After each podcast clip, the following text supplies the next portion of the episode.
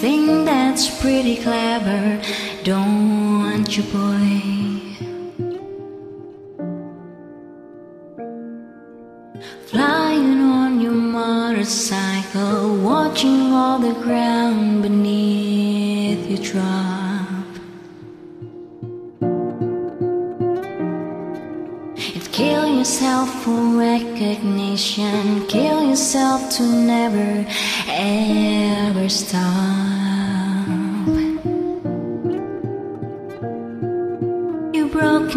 Another mirror, you're turning into something you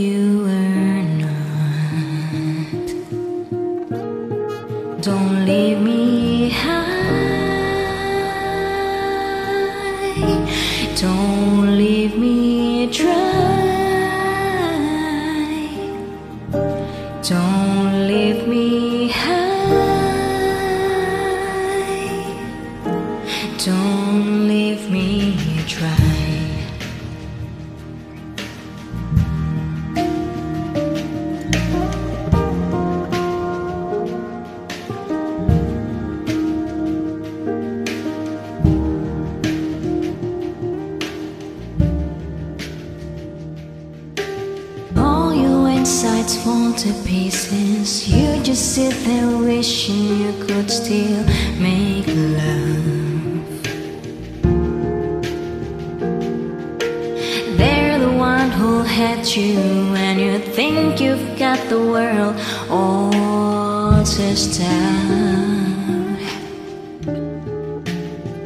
Mm, they're the one who'll spit you. You will be the one screaming Don't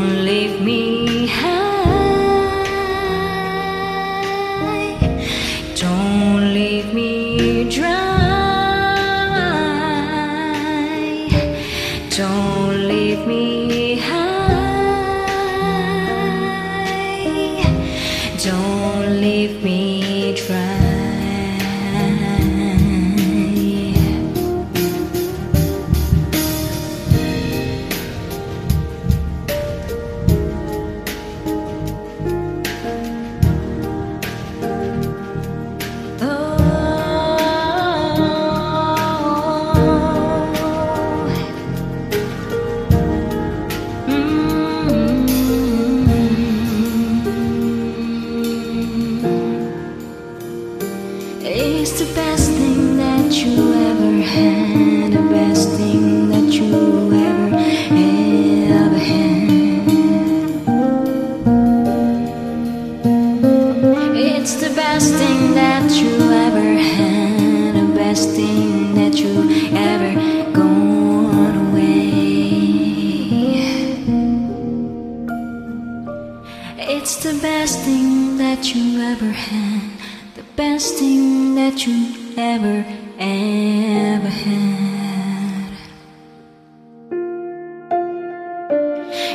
the best thing that you ever had, the best thing that you ever got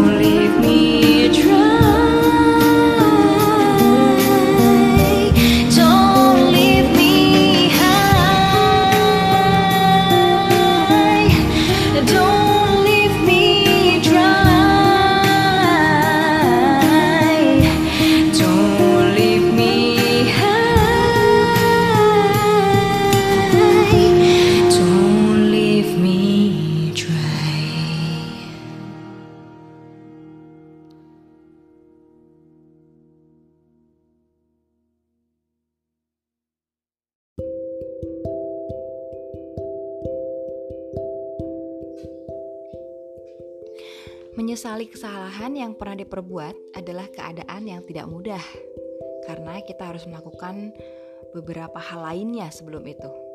Menyadari bahwa kita pernah salah dan mengetahui bahwa kita harus menyesal pernah melakukan kesalahan itu. Jadi rasa menyesal sampai akhirnya memaafkan diri sendiri itu nggak mudah.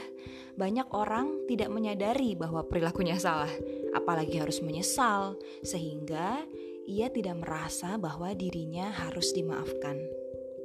Gue suka banget membaca artikel pengembangan diri dari Psychology Today, meskipun memang culture yang mereka punya itu sedikit banyak berbeda ya dengan Indonesia, tapi banyak kok kesamaan yang kita bisa pelajari di sana. Dan gue menemukan artikel menarik tentang self forgiveness atau memaafkan diri sendiri. Ada setidaknya lima langkah untuk memaafkan diri kita sendiri.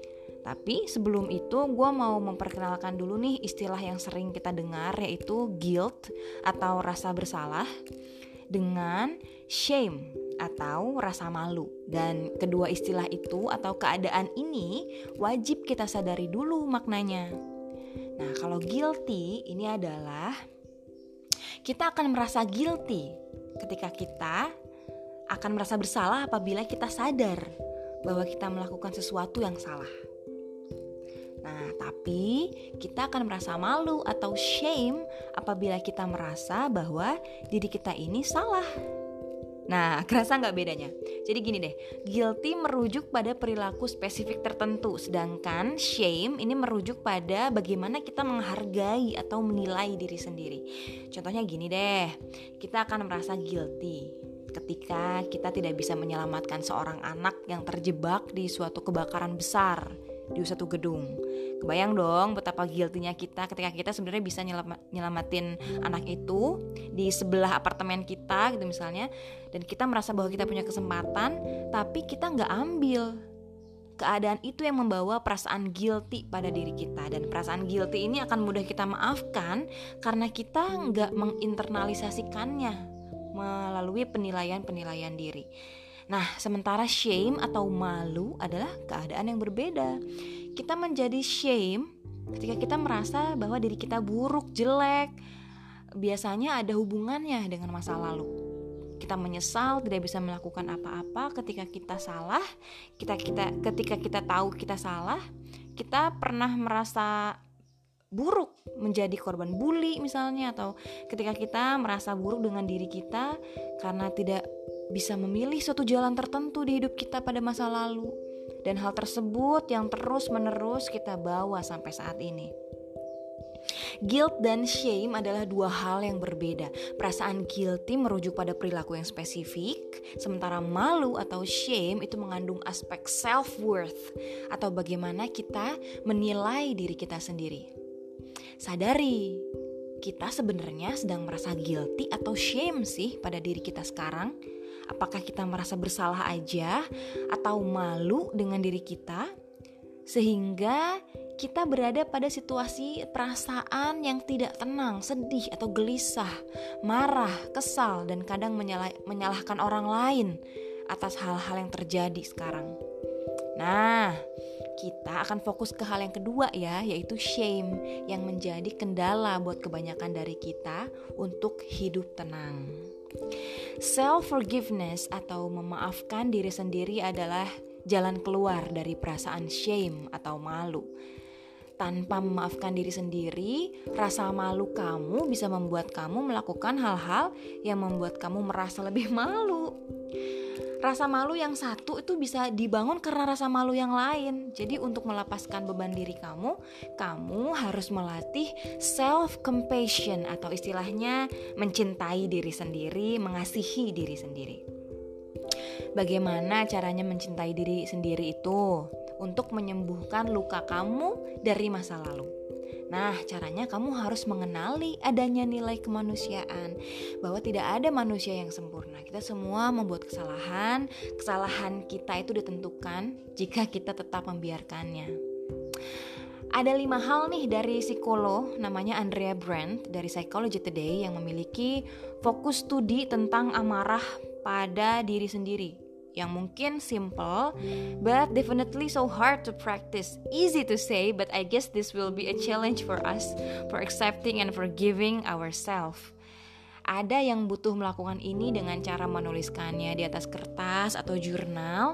Ada juga yang cukup menyadari penuh atau dengan cara yang lainnya. It depends on you as long as you are comfortable. Nah, langkah pertama adalah terima situasi Anda. Accept your situation, acknowledge your situation.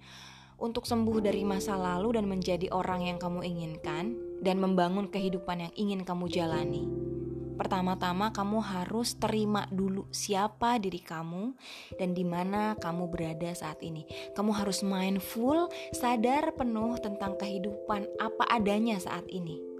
Bukan bagaimana seharusnya apa yang kamu inginkan. Sadari dulu bahwa kamu itu salah, apa kesalahannya. Bukan memikirkan harusnya bagaimana ya, tapi cukup disadari dulu, di accept dulu, di acknowledge dulu apa sih yang menjadi problemnya saat itu? Nah, setelah selesai sadar penuh dari poin yang pertama tadi, baru kita lanjut ke langkah selanjutnya.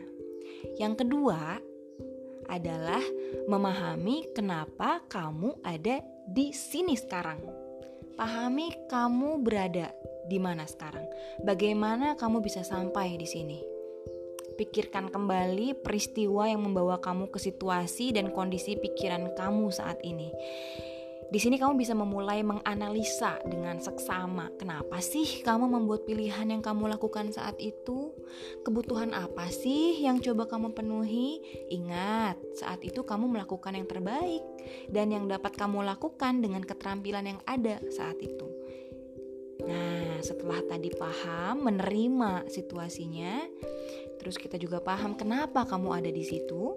Sekarang kita masuk ke langkah yang ketiga. Yang ketiga adalah belajar dari pengalaman. Di langkah ini, coba kamu pahami apa sih pelajaran dari pengalaman dan keputusan di masa lalu yang menjadikan kamu orang seperti sekarang ini.